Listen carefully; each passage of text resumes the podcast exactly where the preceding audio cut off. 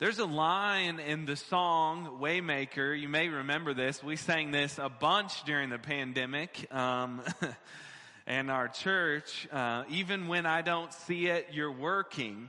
Even when I can't feel it, you're working. You never stop. You never stop working. And that, that song was uh, in, indicative of what we were feeling at the time during the pandemic. We weren't able to gather. I was preaching to a camera screen. You were at home in your pajamas. And, uh, many things were happening at that time that I couldn't see how God is going to use this for His glory and His purposes. Um, and in the book of Esther, we see God's silent hand at work. The book of Esther actually never mentions God, never mentions the name of God, never mentions God himself. And, and, and it's, and I think it's on purpose as the author is trying to give us this idea that God is all over this story, yet he is still not mentioned. God's silent hand is at work, not only in the life of his people during the days of Esther, but in our life as well, as we walk in this sometimes confusing world that we live in. And that's at these times, we will either trust the silent hand of God at work or we won't. Esther picks up the narrative writings in which 1st and 2nd Kings left off and the next three books Esther, Daniel, Ezra, Nehemiah, and 1st and 2nd Chronicles continue this narrative storyline of scriptures. Remember, at the end of 1st and 2nd Kings, Jerusalem is destroyed. The temple is burned. They've broken down the walls of God's city where He has placed His name, where He has dwelt among His people in Jerusalem. They've placed this king of Judah in the line of David in chains. They've poked his eyes out and carried him into exile with God's people also into exile. The Babylonians are the ones who conquered Jerusalem, Nebuchadnezzar, they bring him into exile. But there is the Medes and the Persians that come next that conquer the Babylonians. And so now God's people are in exile in Media and Persia. And that's where we pick up this story in Susa, the capital of the Persian Empire during the time of King Ahasuerus. Some, some of your translations say King Xerxes as the events of Esther unfold. Most likely, I was reading, it was very interesting to me that most likely these events take place some say after Xerxes has tried to take over Greece. Remember the famous story of the 300 Spartans? As they hold their ground against the Persians in the pass of Thermopylae. And Xerxes, if this is the case, returns home to try and cheer himself up, to tell how great his kingdom and how great he is. So 180 days they proclaim how great Xerxes or Ahasuerus is. And then they have a seven day celebration, a seven day party, if you will. All, all inclusive, all you can eat, all you can drink on the king. That would make sense if they had just lost thousands upon thousands of soldiers to 300 men, right? So they massive party with lots of drinking all on the king.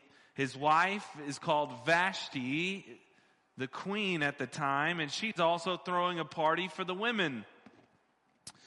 But on the seventh day of the continuous drinking, the king is out of control drunk and he calls the queen to show off her beauty to all of his army and all of his drunk men. Not a good look, however matter you slice it. And Xerxes, the pagan drunk husband, thinks that this is a good idea for the morale of his men. And she rightly so gives them the big N-O, okay? So you pick up in, in, in chapter 1 verse 12, and this is what it says, but Queen Vashti refused to come at the king's command delivered by the eunuchs. At this time the king became enraged, and his anger burned within him panic begins to break out among the king's counselors. They say, what will happen to all the women across the empire when their husbands ask them to do something and they don't do it because they say the queen didn't do it. We don't need to do it either. Insubordination, they say, is going to happen across the empire. In verse 17, for the queen's behavior will be made known to all women, causing them to look at their husbands with contempt, since they will say, King Ahasuerus commanded Queen Vashti to be brought before him, and she did not come. So they come up with this press release, right? That Vashti is never going to come before the king ever again, and he is going to give her position of queen to someone who is better. They try to make, uh, uh, they try to mitigate the damage done and try to uh, provide this this, this edict into all the land, telling everybody what has happened in their own way. So now, they have a problem because they don't have a queen. So they have this idea to have this pageant to figure out who will be queen, like the modern day bachelor. Nothing new under the sun. This was back in ancient times a bachelor where these young ladies vie for the love of one man, the king. So they round up and they take all these young women to get ready for their one night with the king to impress him and maybe be queen. It's kind of um, a wicked idea here, but now we're in- introduced to these two characters after we've been introduced to the king and to Vashti, who is no longer the queen, we're introduced to a man named Mordecai, who is a Jew. He is the people of God living in exile in Susa. Now, Susa is actually uh, in Iran today. It's called Shush. Shush, right? Be, be quiet. But it is in Iran. And he is raising in exile his niece, Hadassah, which means myrtle tree, and they changed her name to Esther, means star, but the root word here is to hide and conceal. So he's raising his niece who, who doesn't have parents, so she's an orphan, and they've hidden her name, concealed her identity as an Israelite as the people of God living in Persia.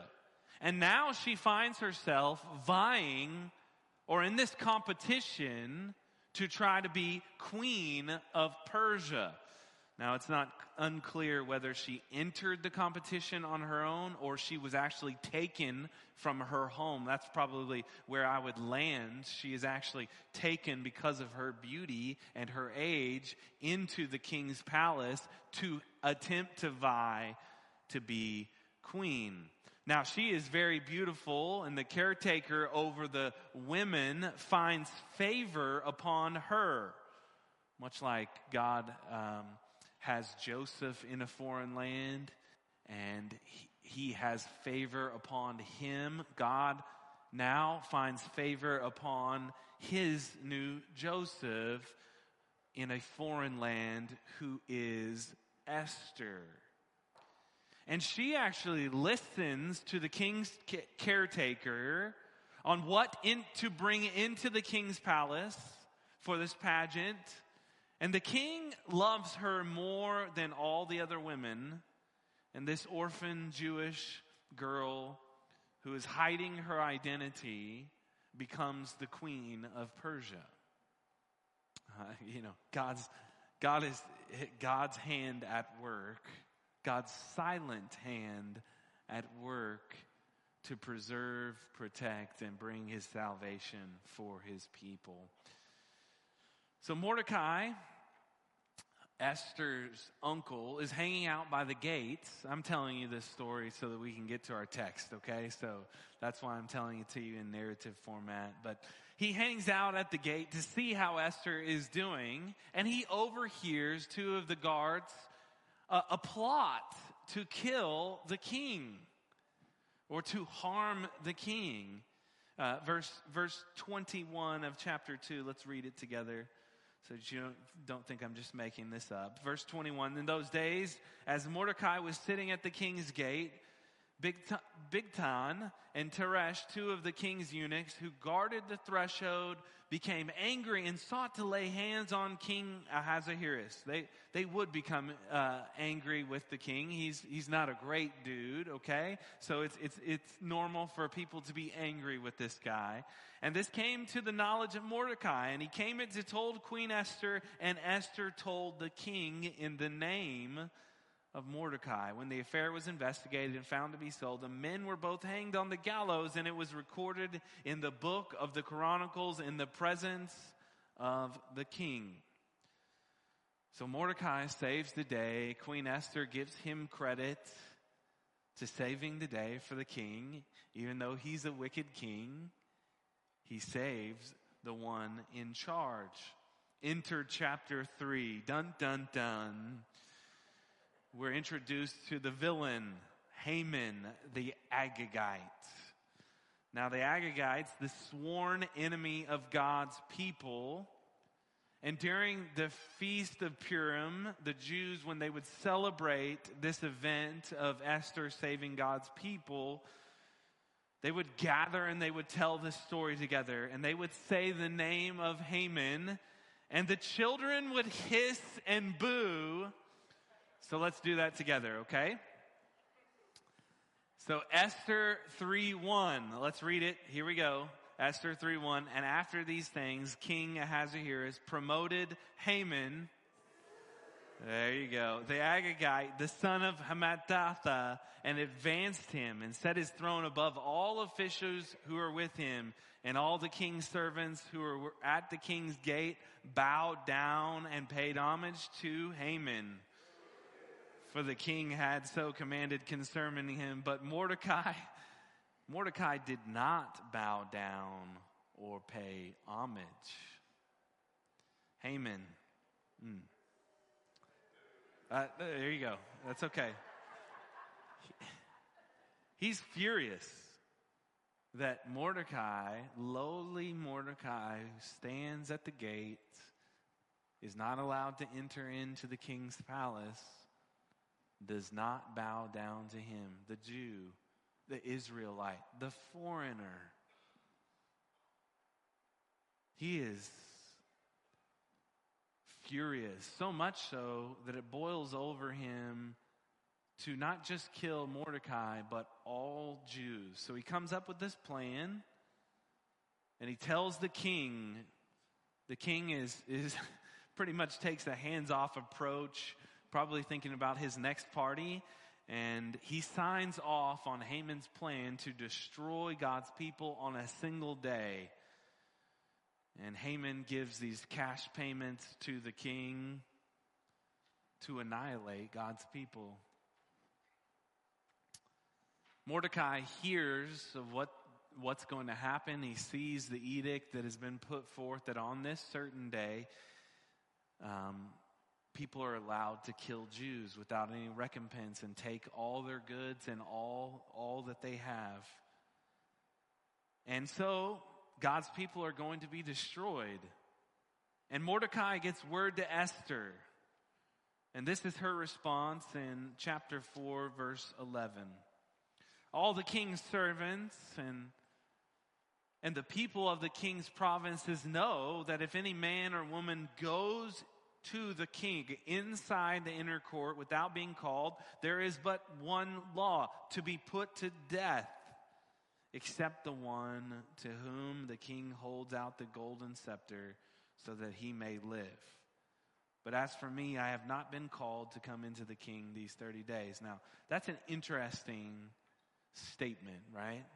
No one is allowed into the inner room of the king, inner court of the king, unless he is invited. And if they go in without an invitation, it means that they are to die.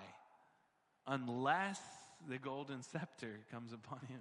I mean, you think about the biblical pictures here, right? Like the, the inner room where the presence of God dwells and, and, and, and Jesus goes into that inner room and he, he advocates for us, right? And, and God says, this is whom I am pleased and, and, and he gives life. I mean, all these pictures are coming to life here in the book of Esther.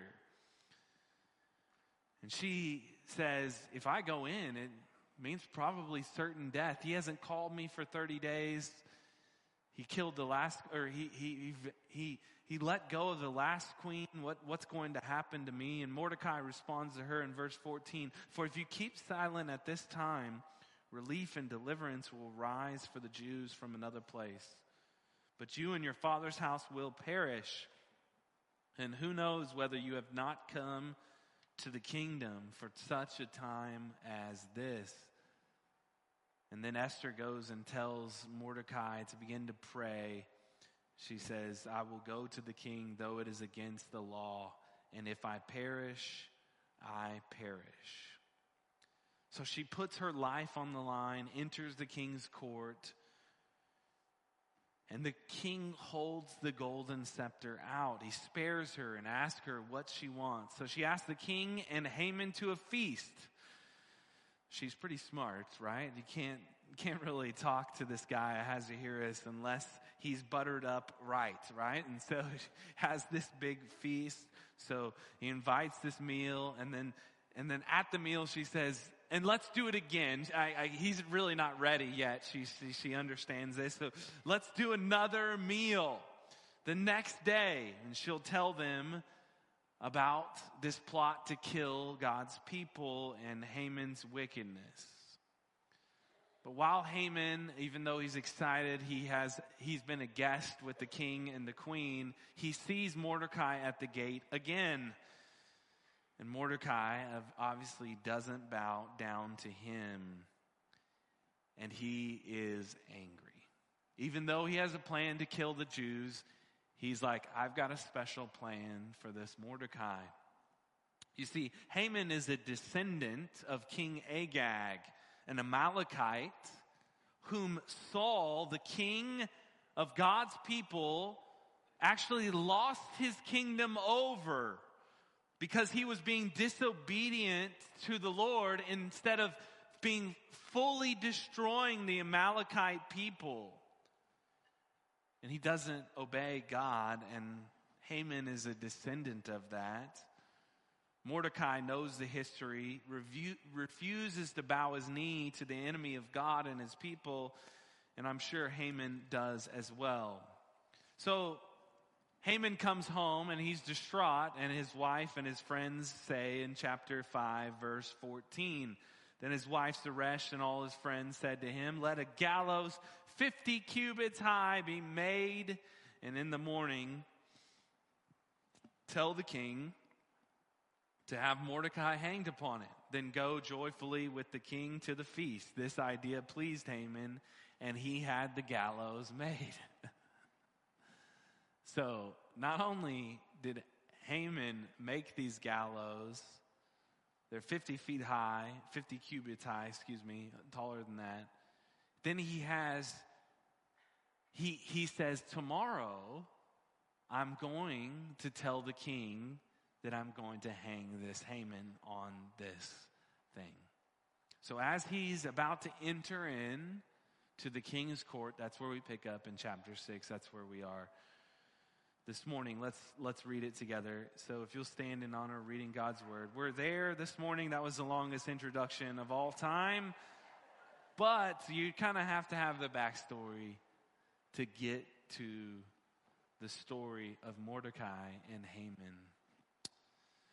On that night, the king could not sleep.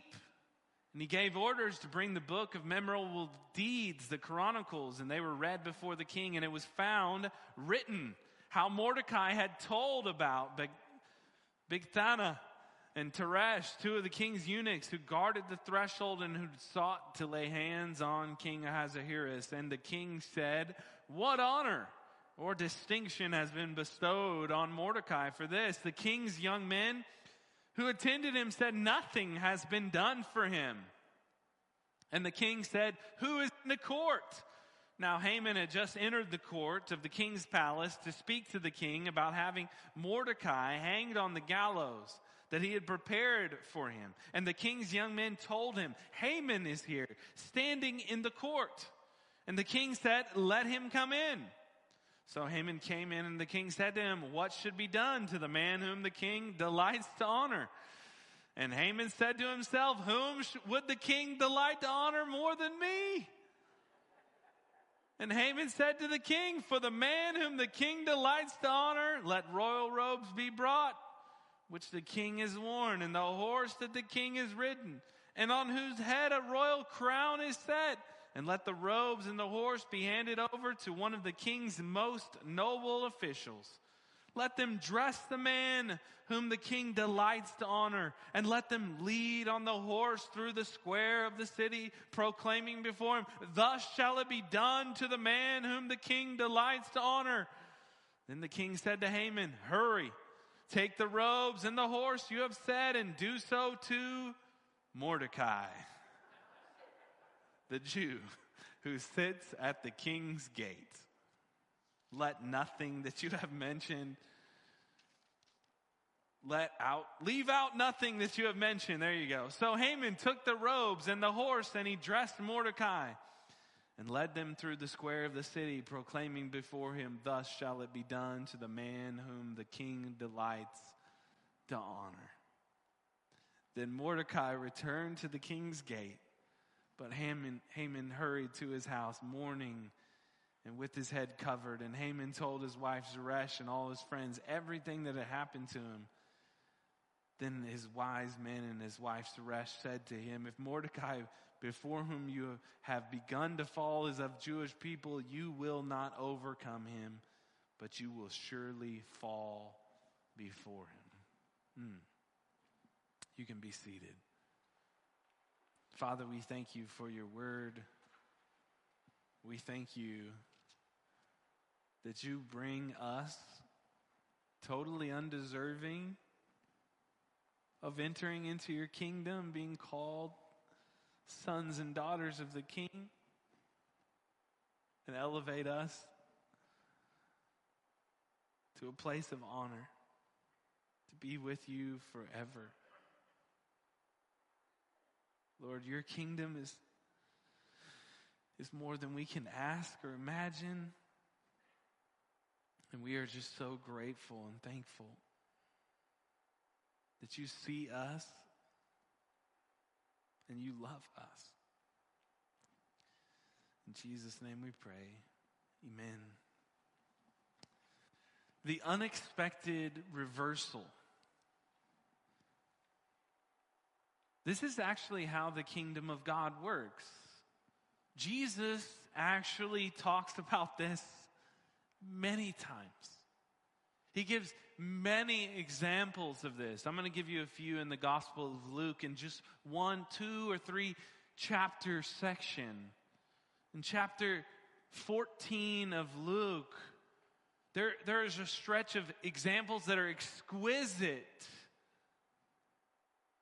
to understanding that the kingdom of God is not about the greatest, the most powerful, on this earth. In chapter 14, Jesus talks about a parable, about a wedding feast in which he instructs people that are invited to take the lowest seat. So that when the host comes, he may say to you, Friend, move up higher to a, a higher seat. And in Luke 14, 11, he says, For everyone who exalts himself will be humbled, and he who humbles himself will be exalted. This is how the kingdom of God works. Then he tells a parable about a banquet in which he invited many. Many of the rich, many of their friends, many of those who we would think would come into the banquet, banquet, but they all had excuses. One said, I, I bought a field. Another said, I have oxen. I have to examine these oxen. One said, I got, I got married. And the servant said, No one's willing to come. So he says, Go into the streets, invite the poor, the crippled, the lame, and the blind. And he says, The people who are originally invited, they cannot enter the banquet. It's an unexpected reversal. Who enters into the kingdom of God? But that's just the beginning. He says in verse 27 Whoever doesn't bear his own cross and come after me cannot be my disciple. That's when then he transitions to the parable of the lost sheep, where the shepherd leaves the 99 to go after the one. An unexpected reversal. And then the story of the prodigal son who returns to this unexpected love from the Father, where the Son who has been faithful is not the one who gets the party. The unexpected reversal in the kingdom of God. And then in chapter 16, this is the ultimate story of the unexpected reversal in the kingdom of God is the rich man and Lazarus, in which the poor man, Lazarus, the beggar, sits outside of the rich man's gate. Interestingly enough, here. And Jesus talks about the, all he longed for was the crumbs from the rich man's table, the leftovers, the dumpster diver. And now, in heaven, after they both die, Lazarus is in paradise.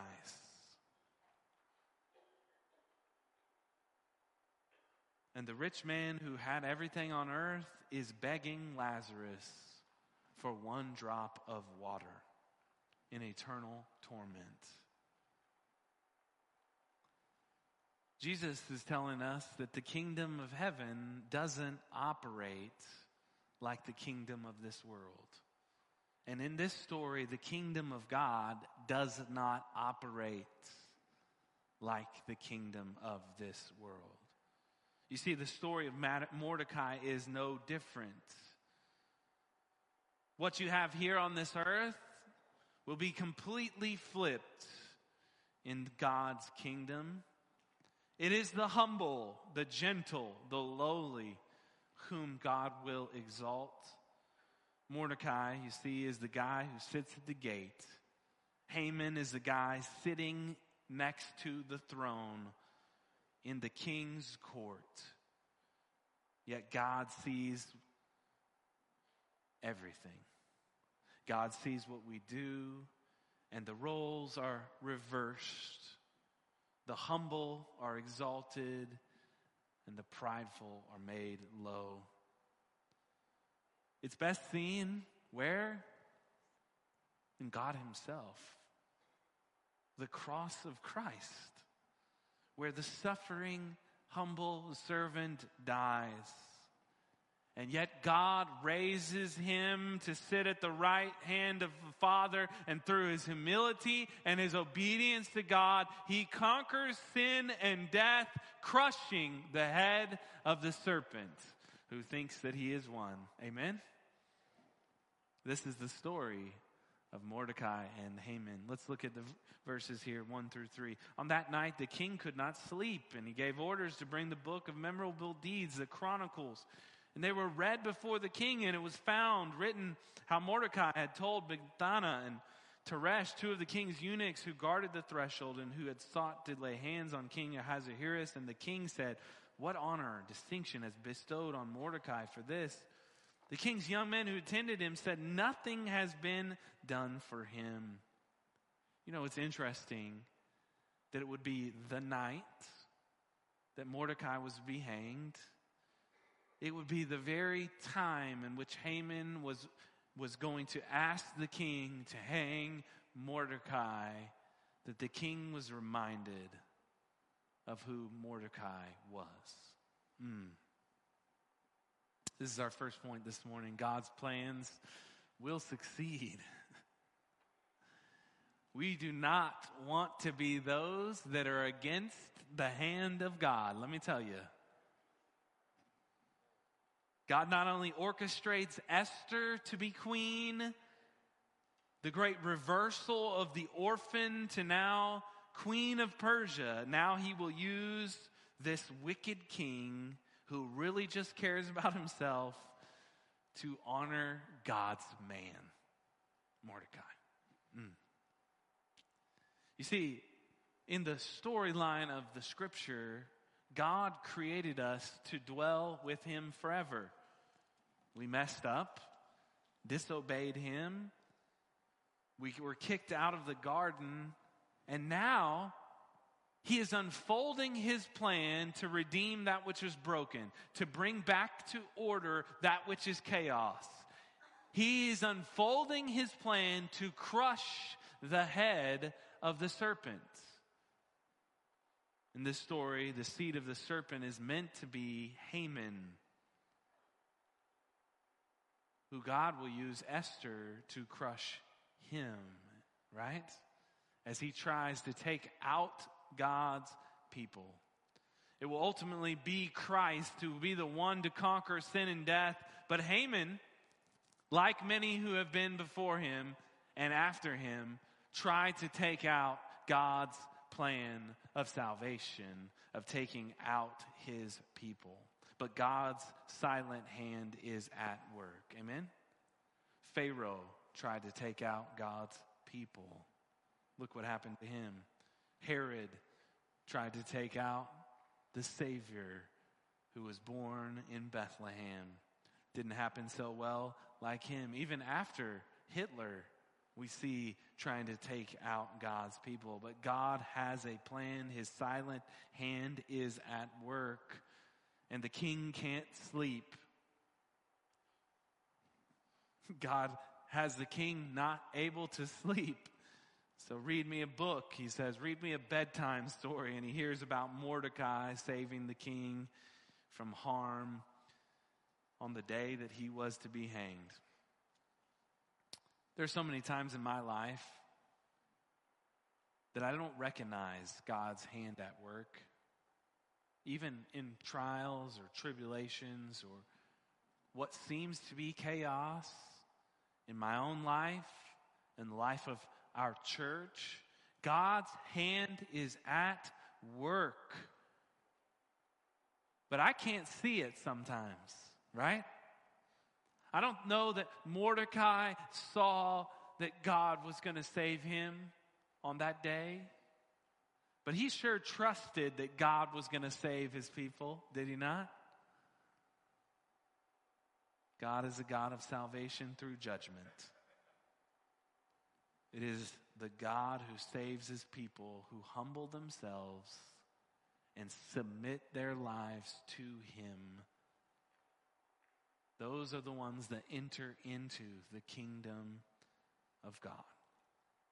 You see, God sees and knows what deeds are done under the sun, and He will judge them. Now I'm going back to Ecclesiastes last week. I'm not going to preach that, but it was there. So what happens here? Verse 4 And the king said, Who is in the court? Now Haman had just entered the court of the king's palace to speak to the king about having Mordecai hanged on the gallows that he had prepared for him. And the king's young men told him, Haman's there, standing in the court. Of course, Haman's there. Of course, it's the night before. And the king said, Let him come in. So Haman came in. The king said to him, What should be done to the man whom the king delights to honor? And Haman said to him, self, whom would the king like to honor more than me? And Haman said to the king, For the man whom the king delights to honor, let royal robes be brought, which the king has worn, and let the horse the king has ridden, and on whose head a royal crown is set, and let the robes and the horse be handed over to one of the king's most noble officials. Let them dress the man whom the king delights to honor. Let them lead him on a horse through the square of the city, proclaiming before him, Thus shall it be done to the man whom the king delights to honor. Then the king said to Haman, Hurry, take the robes and the horse as you have said, and do so to Mordecai, the Jew who sits at the king's gate. Leave out nothing that you have mentioned. So Haman took the robes and the horse. He dressed Mordecai, led him through the square of the city, proclaiming before him, Thus shall it be done to the man whom the king delights to honor. Our God delights in us, does he not? This is point number two. God lavishes unexpected blessings upon his people. God lavishes unexpected blessings upon his people. Not only the cross of Christ, the blessing of eternal life and dwelling with him. You see, Haman thinks that he is the one that is going to be blessed. But it's Mordecai, the guy at the gate, who is blessed. And actually, Haman is the one blessing him. You know, as think about this as Haman is entering into the palace. He's thinking about how he's going to phrase his structure, his wording to the king in order for this thing to go through, just as it went through before, as he, he worded it perfectly so that the king wouldn't suspect, suspect him killing all these Jews. He, he lavished him with money. How much money is he going to give the king this time to kill off Mordecai? He's thinking about his wording, and the, the king is like, No, I'm, I'm going to bless Mordecai. You know, I almost think we, we get to see behind the curtain in this story more than other stories. To see how God works in his kingdom. He sees the acts of Mordecai and he brings his sim- simply forgotten acts of kindness, of submission towards the king, and brings it up as a shining light. You see, the kingdom of God is upside down. He exalts those who humble themselves and humbles those who exalt themselves. In the Sermon on the Mount, Jesus speaks of those who will receive the blessings of God. Listen to those who receive God's blessings. And he opened his mouth and he taught them, saying, Matthew chapter 5, Blessed are the poor in spirit, for theirs is the kingdom of heaven. That makes sense in this story. Blessed are those who mourn. In this story, actually, Mordecai wears uh, ashes and sackcloth in his mourning because he's mourning over the fact that his people are going to be destroyed. For they shall be comforted. Blessed are the meek, for they shall inherit the earth. Blessed are those who hunger and thirst for righteousness, for they shall be satisfied. Blessed are the merciful, for they shall receive mercy. Blessed are the pure in heart, for they shall see God. Blessed are the peacemakers, for they shall be called sons of God. Blessed are those who are persecuted for righteousness' sake, for theirs is the kingdom of heaven. Blessed are you when others revile you and persecute you and utter all kinds of evil against you falsely on my account. Rejoice and be glad, for your reward is great in heaven, for so they persecuted the prophets who were before you. Note something here. This is how the kingdom of heaven operates. The people of God trust in their God and they do things that the world does not like. They go against the culture against the flow, against what is seemingly politically correct. Why? Because of the Word of God. Shadrach, Meshach, and Abednego, those, those guys, you remember them? Going on about the same time here, a little bit before this. But this is the people of God throughout the history of the world. Then you have the apostles who were persecuted and killed for their faith, their testimony that Jesus has risen from the dead. Remember the, apostle Paul, how hated he was? They killed him, they stoned him, and and he walks out of there and he goes back into the city that he was just stoned. They thought he was dead. They left him alone. He gets up, he goes out of the city, and then he goes back to the city. That's the people of God. The people of God who are blessed are those who stand upon his word who submit their life, who in humble submission sit, submit their life to the king. Why? Because the king will judge. Christ is the king who will judge in the end days. Amen? Who are the blessed?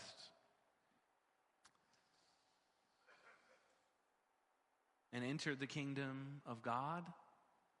Those who are unexpected, the humble, those who have the heart of Christ, those who look at God as their king. Not a man, but God. And God says to them, Well done, good and faithful what? Servant. You see, we spend most of our life trying to appease man. Yet our heart's desire ought to be to live our life to the glory of God. Matthew 16, 26 says this For what will it profit a man if he gains the whole world and forfeits his soul? Or what shall a man give in return for his soul? For the Son of Man is going to come with his angels in the glory of his Father, and then he will repay each person according to what he has done. You see, are we living in the kingdom of God? Are we living in the kingdom of the world? It's very important that we understand God lavishes his, his unexpected blessings upon kingdom of God type people. Verse 12, we're almost done here. So Mordecai returned to the king's gate, but Haman hurried to his house mourning with his head covered. And Haman told his wife Zeresh and his friends everything that had happened to him.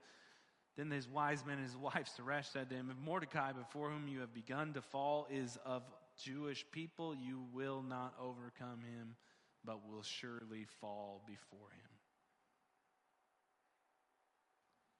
And what happens next? Esther reveals Haman's wicked plot to kill her and the people of Jews, and Haman is then hanged on the gallows that he built for Mordecai. And in the end of instead of God's people being destroyed, on that day, God's people destroyed their enemies. If you read the book of Revelation, this is what's happening, right?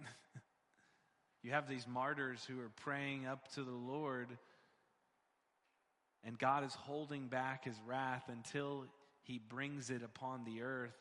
The earth is destroyed, and those who are, who are in the kingdom of God now enjoy God forevermore. That's the end of the story. But we see the story unfolding here in Esther. God's plan of his salvation actually comes through judgment of his enemies. This is our third point this morning.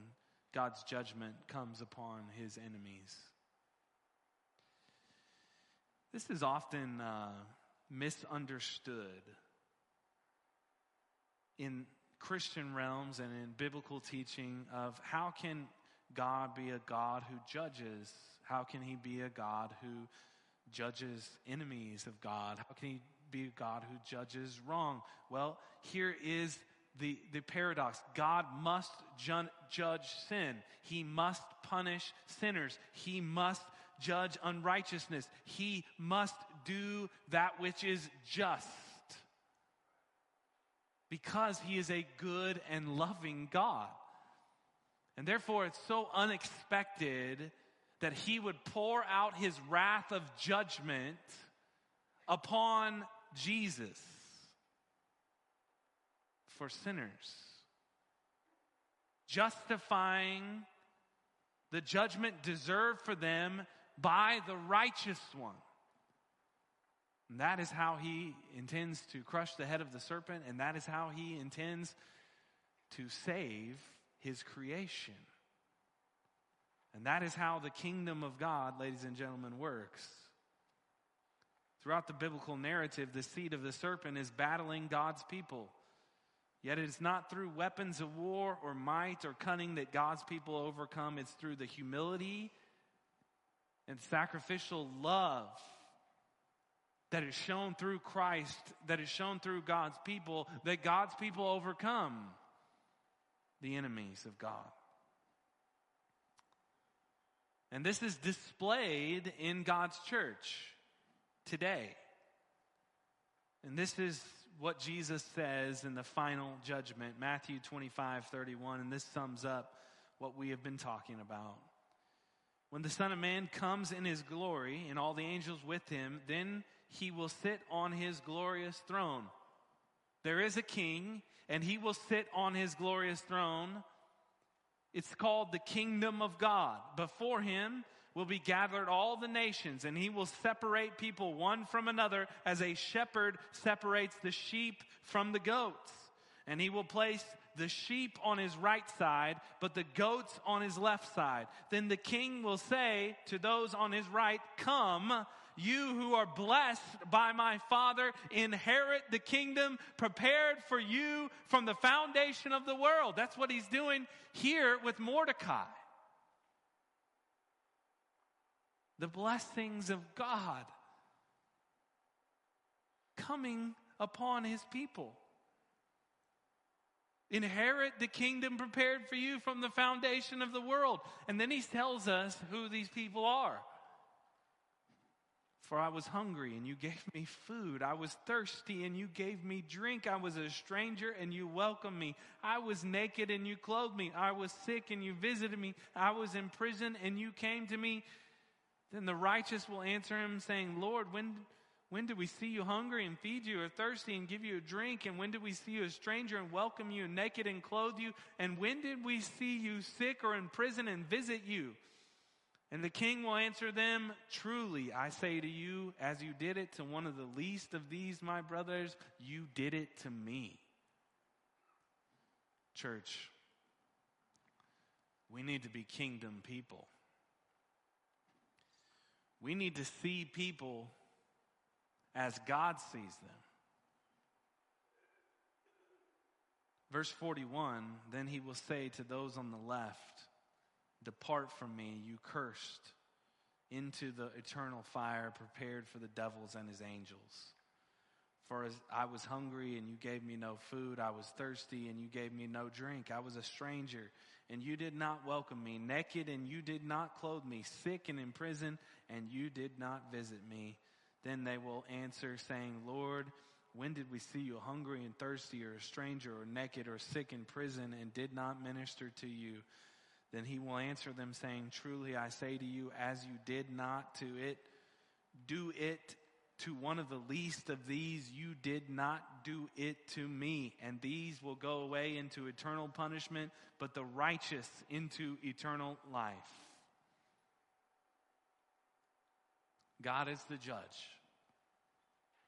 Christ will judge our deeds. He sees his people, and one day every deed under the sun will be judged. Therefore, fear God and keep his commands, because God sees you and he knows you. Some of us in this room can identify ourselves with Haman. Climbing the ladder of success in this world, looking for man's approval in this world. Maybe we, we've built up our Instagram followers in this world or in an altar world. I'm not sure what world it is in. Or our job title, our financial status in this world. We've been building and building and building and building. And after hearing this story and after hearing about the kingdom of God, our, our heart is rocked. And wondering, man, do I need to humble myself in repentance? See, my life looks like nothing like Jesus on this earth. My priorities are far from where God wants me to be. And today, God, in His Word, softening our hearts, reaching into the deep recesses of our hearts, wants us to change our mind. It's called repentance. To thinking that God's way are better than our ways. His kingdom is far more important in our world than this kingdom. And He wants you to walk humbly with your God in obedience to His word. Some of you, maybe you can identify with Mordecai. Raising your kids, trying to do your best, feeling as if nobody knows your name. Maybe you do things for the Lord and for His kingdom all the time, not getting any recognition. Nobody remembers you. Trusting in the Lord each day, trying to be faithful. And you're reminded God knows you and He sees you where you are. You're not forgotten in the kingdom of God. You have hope as you continue to walk by faith, knowing the same God whose invisible hand is at work in the days of Esther is now at work today. Church, let us be people who think differently about this world. Let us value the things that God values and let us see people as God sees them. Because God's hand is at work all around us. Let's pray. Father, we thank you for your word and your truth, that your silent hand is at work in our lives. Father, we know that um, it is hard to hear sometimes that we have been going down the wrong road. That our life looks more like Haman than it does Mordecai. And Father, we pray that we would come to you with repentant hearts, godly sorrow that leads us to repentance. I'm including myself, Lord, this morning.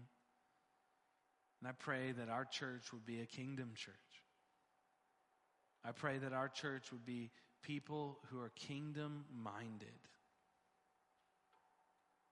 That no longer look to building their 401k, but look to the things that you look at, that you care about. As we look to people of all the people that we see around us in our neighborhoods, in our language learning fellowship, our homeless people. Lord, help us to see people as you see them. Lead us as you, Father, came down from heaven to earth and you saw people.